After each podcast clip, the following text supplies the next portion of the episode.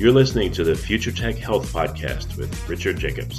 Until I reached age forty, I never realized the obvious, that we all have medical issues, or we at least have a family member or close relation that had, has, or will have them in the future. Medicine and biological systems are the final frontier. Until we've conquered death, figured out how life began, cured cancer, and understood our purpose in the universe, there's a heck of a lot to talk about when it comes to our health. Future Tech Health means I'll be covering futuristic topics that are actually already in clinical trials, or even starting to appear on shelves, or by prescription, or available for your own use. We dive deep into stem cells, CRISPR Cas nine, the science of sleep, epigenetics, medical testing, cancer, ketogenic diets, stem cells, aging, regenerative medicine, and more. My goal for you, the listener, is to learn from these podcasts. You may very well learn something that may change the course of your life for the better, steer you towards a new career, or give you insight into addressing a serious medical problem. Remember, however, this podcast and its content is informational in nature only. No medical, tax, legal, financial, or psychological advice is being given. If you enjoyed the podcast, please listen, subscribe, like, and share it with friends. Thank you.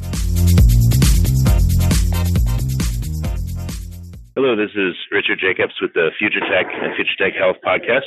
I have Drew Manning, the founder of Fit to Fat to Fit, and I've been following Drew for a number of years. I read his book a bunch of years ago, and I thought it was really cool that, you know, he would go from being a uh, super fit personal trainer guy that's ripped to uh, someone that's, you know, like a lot of people, where he uh, stopped eating right, stopped exercising, and gained a ton of weight, and frankly probably put his health in serious danger just to get a feel for what, you know, a lot of people go through. So I, I thought that was very cool that he did that, and, you know, very brave. And it's really cool to talk to him. So, Drew, how you doing?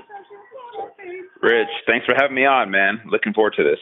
Yeah, and before we start, um, I just want to let the audience know I've been interviewing a lot of the people at the uh, that are going to be speaking at the Metabolic Health Summit that's happening the very end of January in Los Angeles. And Drew's going to be there um, with tons of other great speakers. So I encourage anyone listening to uh, to check it out, the Metabolic Health Summit. So, Drew, um, to start off with, can you give people just a quick tidbit? What are you going to be talking about at the summit? And I want to go into other aspects of what you do. Yeah, so, um, you know, for the most part, the Metabolic Health Summit, which I'm really excited about, uh, which, by the way, is in California, for anyone listening that is interested in it, just go to metabolic health summit dot com to check it out. Um, it's going to be a great event. I'm super excited about it. Uh, I like that they brought someone like me on, because normally this is a seminar for doctors, scientists, people that are doing continuing education uh, in this field of, of health, nutrition, wellness. And, um, you know, I'm not a doctor. I'm not a scientist. So the fact that they invited me, I feel really humbled and honored to be there. Um, but I think it's good because it's bringing people with different demographics that are in the same industry, learn from experts, but then I'll be speaking specifically on more so the mental and emotional side of transformation with a ketogenic approach, right? So I'm a big fan of keto. I've been doing it for a few years now. I've been on the Doctor Oz show. Uh, you know, transformed thousands of people's lives through the keto diet. But, you know, my approach is different than someone like, say, Doctor Dominic D'Agostino, right? who's in, uh, right. who's a scientist who does clinical studies and, uh, and things like that. But I want to bring in the mental and emotional aspect of transformation of health and fitness that is overlooked a lot of times in the health and fitness industry. And it all stems back from my Fit to Fat to Fit journey, where I learned, you know, just how wrong I was with my approach to tr- trying to transform people, right? I could give someone the best meal plans. I could give them the best workouts. I could give them, um, you know, the best meal prep tips and hacks to uh, optimize their, their brain and their body from a physical perspective. But none of that matters unless that person knows how to overcome their own mental and emotional challenges. And so that's what I hope to bring to the game. That's what I hope to bring to the fitness industry, is to help people more so on the mental and emotional side, which is where I think most people struggle, right? Staying consistent, living yeah, a healthy definitely. lifestyle. Well, great. Uh, can you talk about, you know, in case people don't know, tell tell us about the Fit to Fat to Fit journey. What was like a skeleton or sketch of it? Yeah, so this is something I did back in two thousand eleven, two thousand twelve, where I had this idea to um, get fat on purpose. And I know that sounds ridiculous and crazy. Why would someone do that, right? I grew up in a family of eleven brothers and sisters, and we all played sports. I played football and wrestling from a very young age. And so for me, I never once struggled with my weight. And then in two thousand nine, I became a personal trainer. And then here I was, someone who had never struggled with their weight, trying to help people who had struggled with their weight their whole life. And I thought it was easy. It's super simple. Here's the meal plans. You follow the meal plans. You eat the healthy food. You go to the gym. You do the workouts. And then, boom, you see results if you stay consistent with it. But then I would get frustrated all the time because they would tell me, you know, Drew, I'm trying to stay consistent, but I messed up. Like, you know, I, I uh, didn't go to the gym and get the workout in because I was sore. I was tired. I was stressed.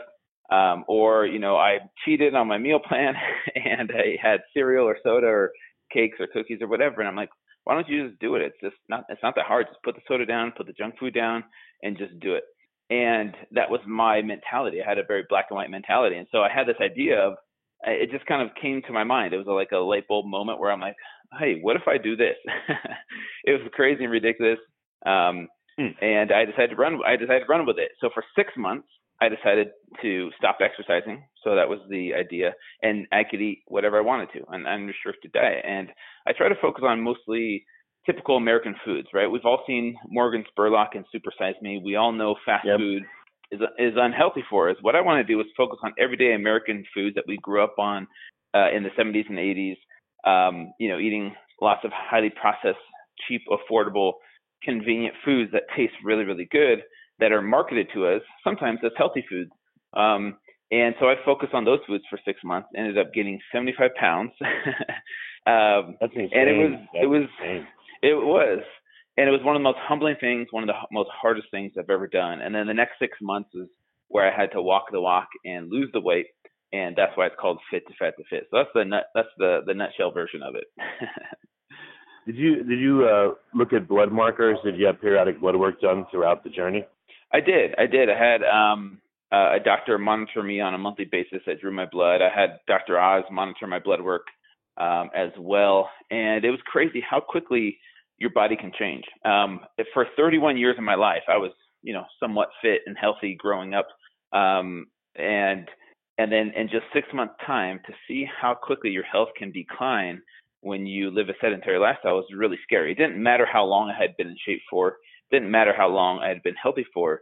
In just six months of letting myself go, things got really scary really quickly. What, what are some examples, maybe some markers that like frightened you or the doctor said, hey, you better watch out? Yeah, some of the numbers that, that uh, pop out were my blood pressure got up to one sixty-seven over one thirteen. And we all know that one twenty over eighty is normal. On average? Uh, yeah, one sixty-seven over one thirteen. So that got really scary really quickly. Um, my, uh, my doctor also did a, um, what's it called? A sonogram of my liver. And I developed a non-alcoholic fatty liver in just six months time. Um, I wasn't wow. drinking alcohol during, during this experiment. It was mostly just soda and these processed carbs, but the same type of damage can be done to your, your organs, like your liver, in a short period of time by eating these foods and living a sedentary lifestyle. My testosterone dropped to the low two hundreds, which, if you're a thirty-one-year-old male and you have low testosterone, that's not fun. You know, it wasn't fun to go through that. But people don't realize how food affects them at the cellular level, more so than just weight loss, right? It affects their hormones, right? It affects their sleep. And so it's this vicious cycle that, that people go down when they live a sedentary lifestyle eating these processed foods. And so, yes, I gained a ton of weight, a ton of fat. But that's not the biggest thing. The biggest thing was how quickly my health declined. Um, I wish I had all my numbers in front of me, but yeah, everything was in the red from, you know, my H D L, L D L, triglycerides, uh, glucose levels. They were all in the red really quickly after eating this way for just even a couple months. Yeah, that's insane. Wow.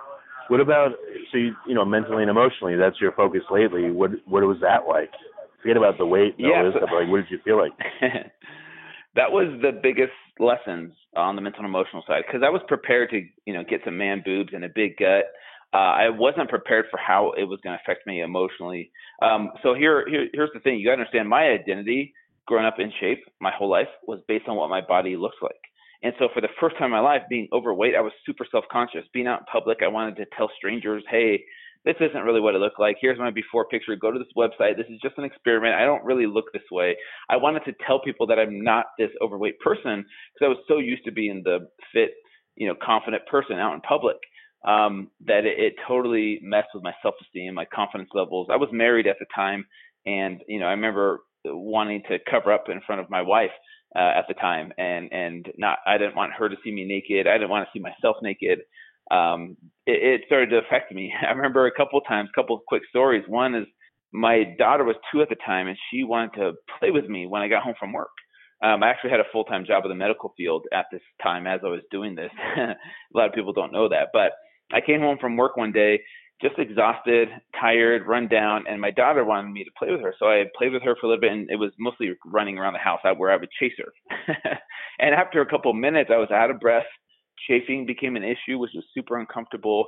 And I told her, like, hey, Daddy needs to take a break. I can't. She was trying to pull me off the couch. No, Daddy, chase me, chase me. And um, I told her no. And to see her her eyes tear up and she started crying. She didn't understand why oh, I was doing this.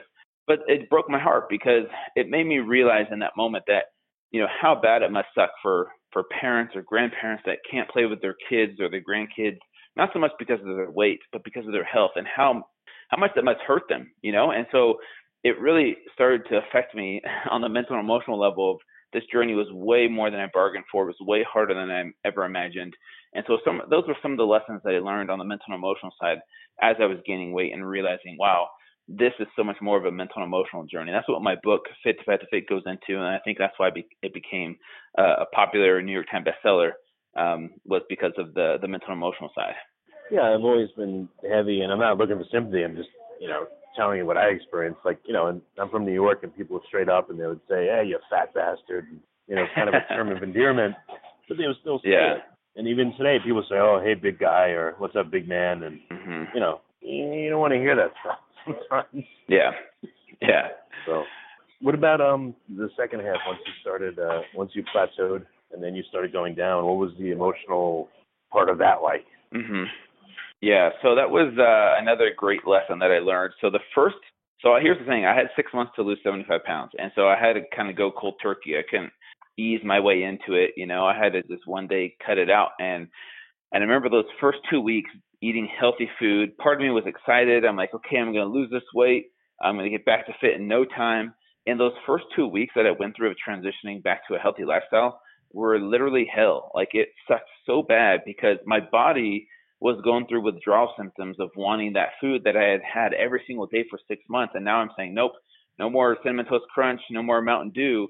Now you're going to have spinach shakes and broccoli and chicken and, and, you know, healthy food. Um, and my body kind of fought back as if I was almost getting off of drugs, right? Like I felt these withdrawal symptoms of feeling miserable, grumpy, headaches, moody, um, tired. The food didn't taste nearly as good as I remembered it. And I, it clicked for me remembering this is what my clients must have experienced something similar when I would give them a meal plan and I expected them to be perfect with it. And I didn't realize the, how powerful the emotional attachment to food really is. And this was such a humbling part of the journey for those first two weeks of, of just feeling miserable. And here I was eating all the healthy food I knew I was supposed to eat. And um, it just it just opened my eyes to how powerful the emotional attachment to food really is. And it, it is kind of like getting off of a drug. Um, and so it was really eye-opening for me to go through that, very humbling. Um, you know, the journey back to fit, getting back to fit, you know, it, it sounds so easy if you look at the pictures, you know, or it looks easy. If you look at the pictures of me just, boom, losing the weight and then I got back to fit. But I kind of compare it to being on top of this mountain my whole life, right, as a trainer, a coach, being fit. And then my clients are at the bottom of the mountain. And from the top, it looks so easy. Like, oh, there's the path. You just follow it one step at a time. It doesn't seem so hard, right, because I've always been at the top. Now, for the first time in my life, I was at the bottom. And that journey up was so much harder than I ever imagined it would be. Um, it's very humbling to have to do push-ups on my knees.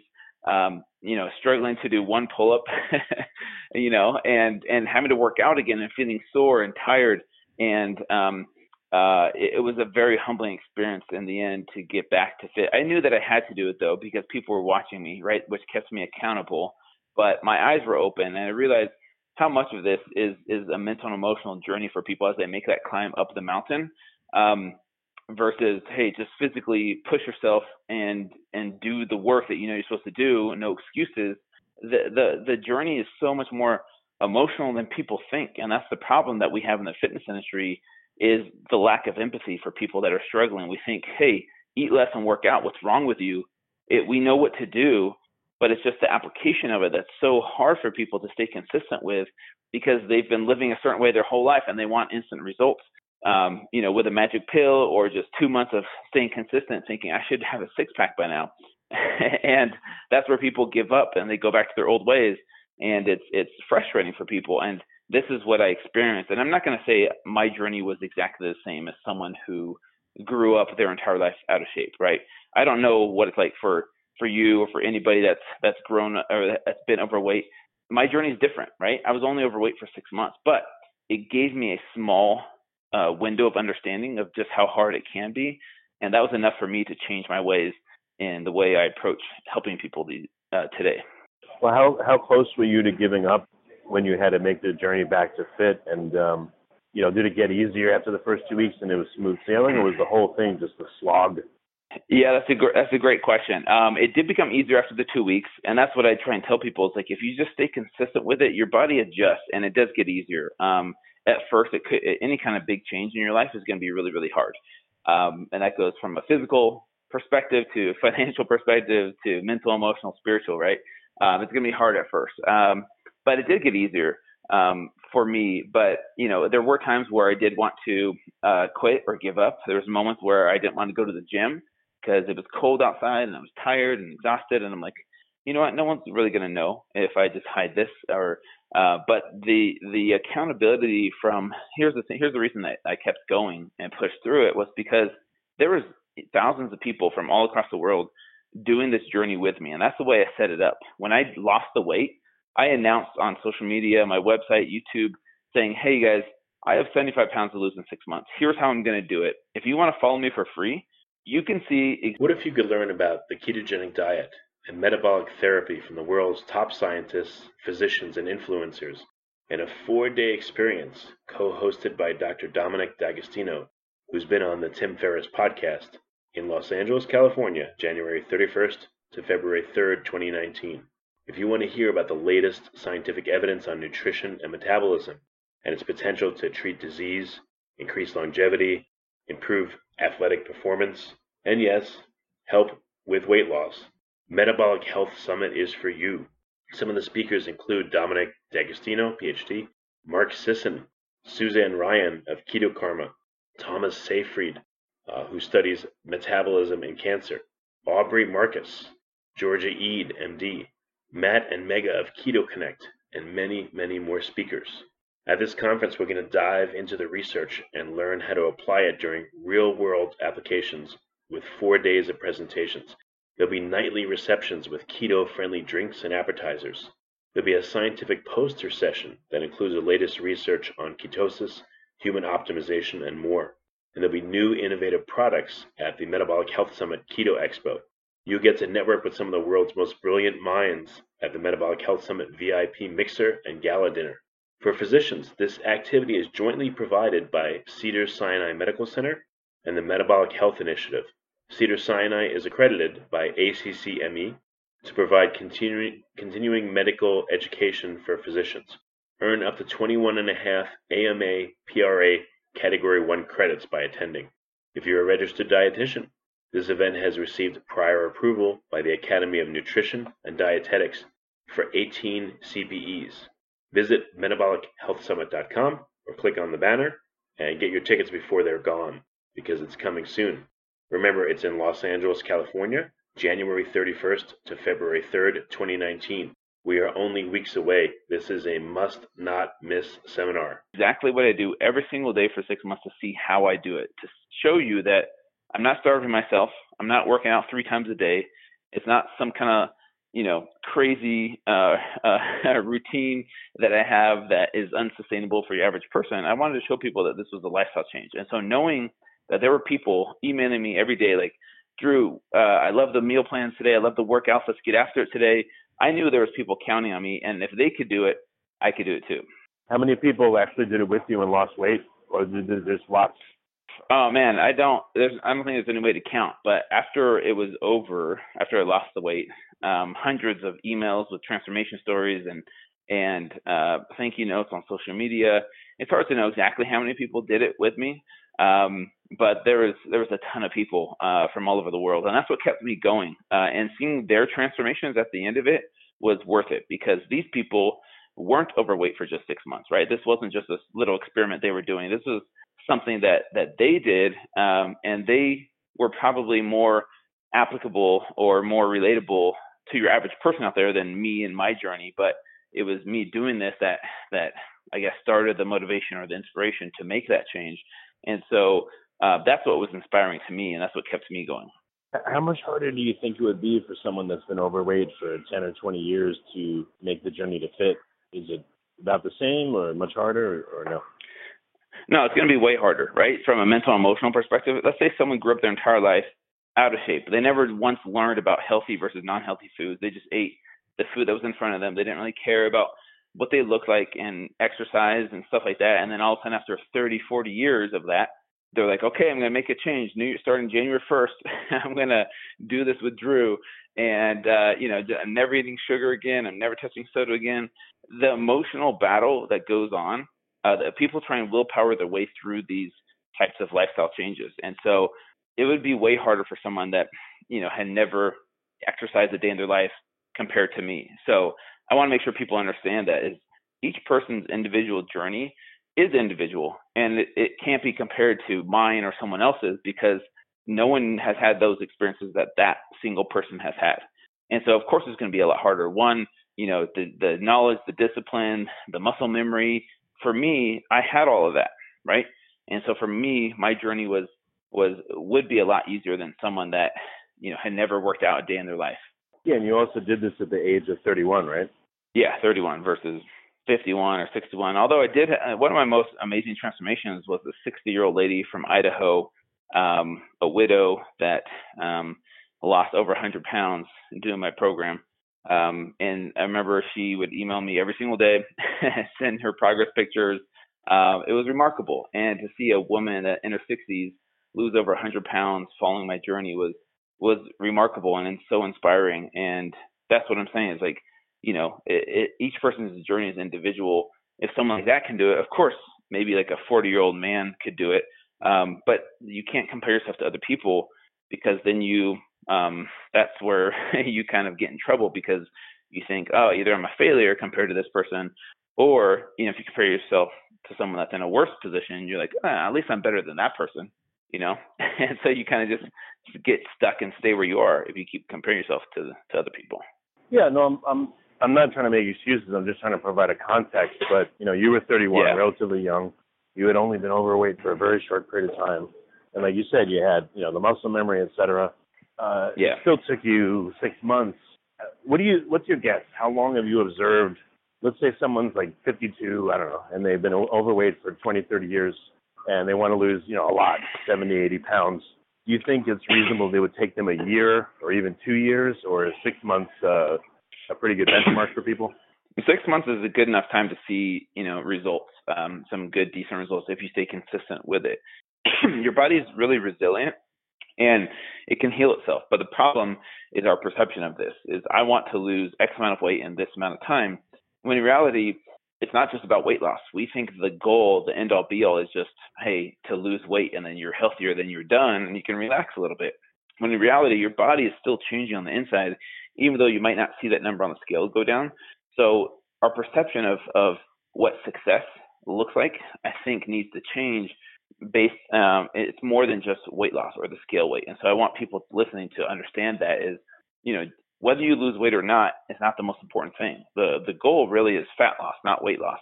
And so changing your body composition, you know, reducing your body fat percentage, maintaining or building lean muscle mass is going to take some time, right? Most people spent twenty, thirty, forty, fifty years gaining this weight uh, slowly, right? Not in six months. I kind of did it in a shortened window, and it's not going to be able to change the way you want it to with just staying consistent for, you know, three to six months. You will still still see good results depending on how hard you push yourself and how extreme you want to be.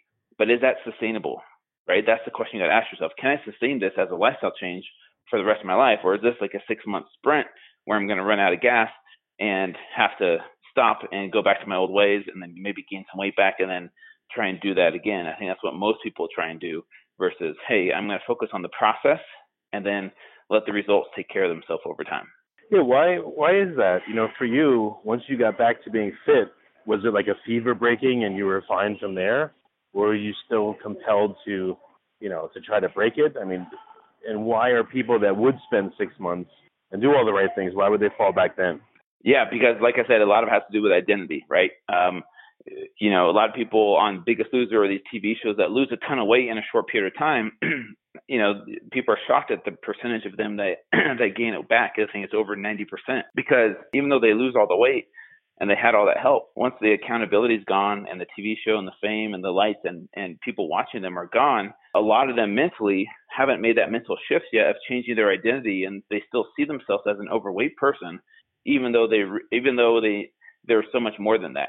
And so a lot of times we focus too much on the results versus, hey, what's the process that I can maintain that, that gives me a, a happy balance of, you know, eating healthy, exercising, but not overdoing it and too extreme to where, you know, I, after six months of trying really hard, I, I give up because it's it's too much effort and it's not sustainable to live that lifestyle, right? Like on Biggest Loser, they, I think, was it sixteen weeks or something, or six to eight weeks on a on a boot camp type of uh, camp where they go to, and that's all they do is starve themselves and do six to eight hours of cardio per day. That's not sustainable when they get back to the real world.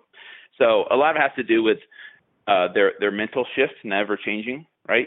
Um, and changing their environment when they get back home um, versus just trying to willpower the way through it once they get back home. So each per- like, I wish there was an easy answer to this and saying, hey, Everyone, everyone's problem is the same.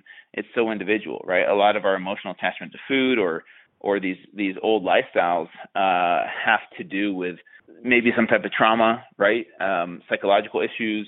Uh, a lot of it stems back to that, and so it, it's really, you know, something that people have to dig deep on and and look towards uh, look look towards the outside to find help, right? Uh, whether that's a therapist or a psychologist, to help them deal with these deep-seated emotional issues. And I, I think people want it to be easy. They don't want it to be deep. They don't want to have to do that work. They just want to be like, hey, what's the magic pill? What's the easiest way to lose the most amount of weight in the shortest amount of time with the least amount of effort? Well, what are, how many outliers are there? People that will start and stall, people that will, it just won't work, seemingly. Maybe they're sabotaging it somehow. Like, you know, how often does this work? How often does it not work, and why? How often does that happen? Is that what you're yeah. Asking? How often do you see, like, you know, your program, for instance, or other programs, you know, um, work or not work, and why? I don't think, it, in my opinion, you know, I don't think like my program is better than anybody else's program, and vice versa, because it, different things work for different people, right? And some people, for example, love keto, and some people love veganism. It just depends on what works best for them. And so for me, it's more so the perception of the program. And um, like I said, I think a lot of it has to do with these deep-seated issues of why do I struggle to stay consistent eating healthy? Why do I keep giving into this piece of cake uh, when I come home from work and I'm stressed out, right? It's, it's finding a way to change people's perception of what health and fitness needs to be. I think a lot of people, the majority of Americans, right, because we have an obesity epidemic. So I would say the large majority of people struggle with this, right? Um, and I kind of said, said this in the beginning, I could give them the best meal plans, the best program to follow, but unless they know how to overcome their mental and emotional challenges, nothing's going to change, right? They could do it for thirty, sixty, ninety days, but then go back to their old ways unless they, they have a, a huge mental shift of figuring out why they struggle, um, letting go of certain foods and sabotaging themselves and letting people, um, uh, letting what other people think affect their decisions. And so, I mean, it, this is why I'm trying to bring more uh, awareness and more empathy to the fitness industry to help people realize that we can have the best science and the best data and all the knowledge in the world, but unless someone knows that they feel cared about on their journey, I don't think it's going to stick with them. And I love this quote, and this is something I live by, is, is you know, nobody cares how much you know unless uh, until they know how much you care. And this is perfect for any other trainer or coach or doctor, um, someone that is out there influencing people's lives, uh, or trying to at least. And I think that's really, really important. Mm-hmm. It's not a lack of knowledge. It's not a lack of knowledge for most people. Um, yeah. And it's not a lack. It's not a lack of willpower either. Um, it's it's helping people, I think, feel cared about and having some kind of empathy in this in this uh, in their situation to help them believe that they can do this, that they're worth it to make this change. For the long term, not just for thirty or ninety days. I'm talking about for the long term, for the rest of their life. And uh, a lot of it has to do with self-worth. Hmm, interesting. What did this do to your relationship with your clients? You, did you put them on hold during this period? And you know, what happened before and after? Like, do they listen to you more now, or, or what do you say differently to them? Yeah, it's a great question. I really don't coach people one-on-one anymore. Ever since this took off, it kind of changed my dynamic of what I did as a personal trainer. Uh, now my goal is to obviously try and impact the masses um, with social media presence and putting out programs, digital content, um, uh, having private Facebook groups, things like that. Um, the way it's changed me is, yes, I still provide people with the physical tools they need to um, transform their health, right? So obviously keto meal plans and recipes and cookbooks. Um, but I try and help them more so on the mental and emotional side. And that's why I have these accountability support groups, you know, either through Facebook or um, through o- other private platforms where like-minded people can come together with one uh, goal in mind to help each other out on this journey.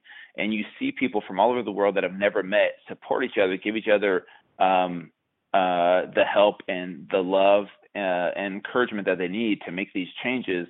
And uh, that way they're not doing this alone. I think when people try and willpower their way through this on, by themselves, it's a hundred times harder, right? Because all those those negative self uh, those negative self-talk and those self-limiting beliefs keep coming up over and over and over again. And by themselves, they don't know how to overcome them.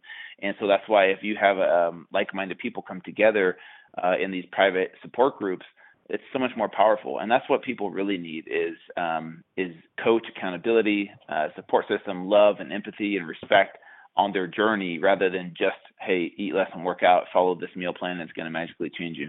Yeah. yeah. Hmm. So what um, you said you've gone into keto eating and you have some resources in that regard. What's So what's your um, what do things look like now for you, and where are you headed over the next six months or a year?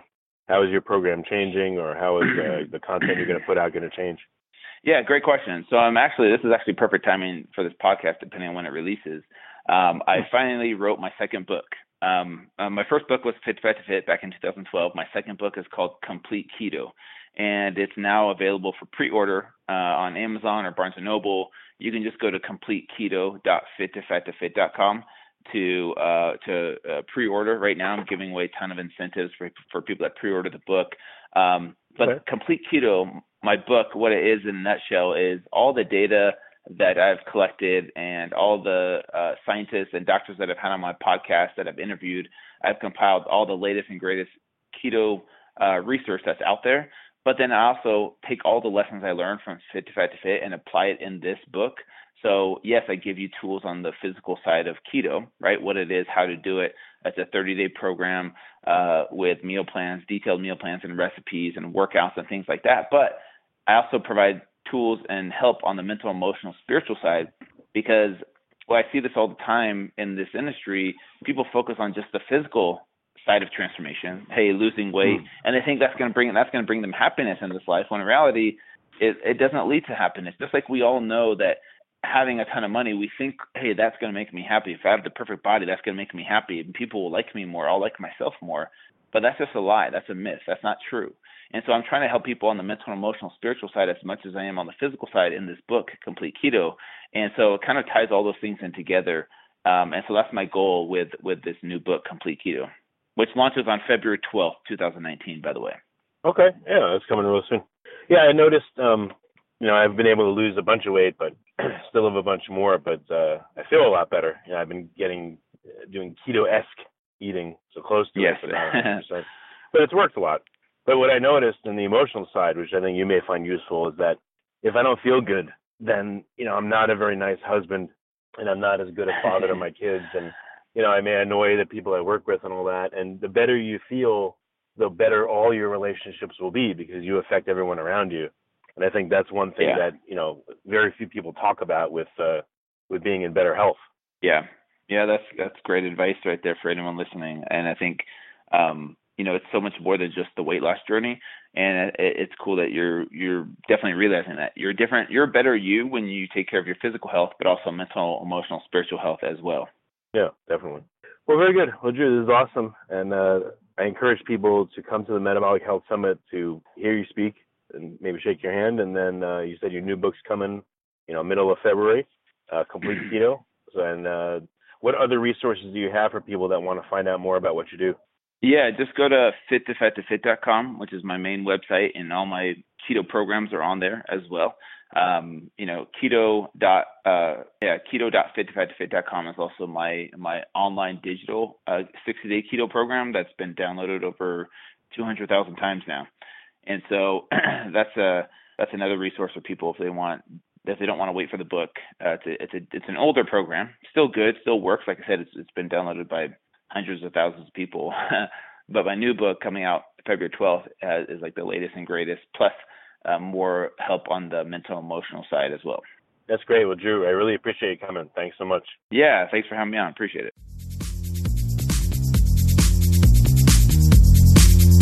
You're listening to the Future Tech Health Podcast with Richard Jacobs. Until I reached age forty, I never realized the obvious, that we all have medical issues, or we at least have a family member or close relation that had, has, or will have them in the future. Medicine and biological systems are the final frontier. Until we've conquered death, figured out how life began, cured cancer, and understood our purpose in the universe, there's a heck of a lot to talk about when it comes to our health. Future Tech Health means I'll be covering futuristic topics that are actually already in clinical trials or even starting to appear on shelves or by prescription or available for your own use. We dive deep into stem cells, CRISPR Cas nine, the science of sleep, epigenetics, medical testing, cancer, ketogenic diets, stem cells, aging, regenerative medicine, and more. My goal for you, the listener, is to learn from these podcasts. You may very well learn something that may change the course of your life for the better, steer you towards a new career, or give you insight into addressing a serious medical problem. Remember, however, this podcast and its content is informational in nature only. No medical, tax, legal, financial, or psychological advice is being given. If you enjoy the podcast, please listen, subscribe, like, and share it with friends. Thank you.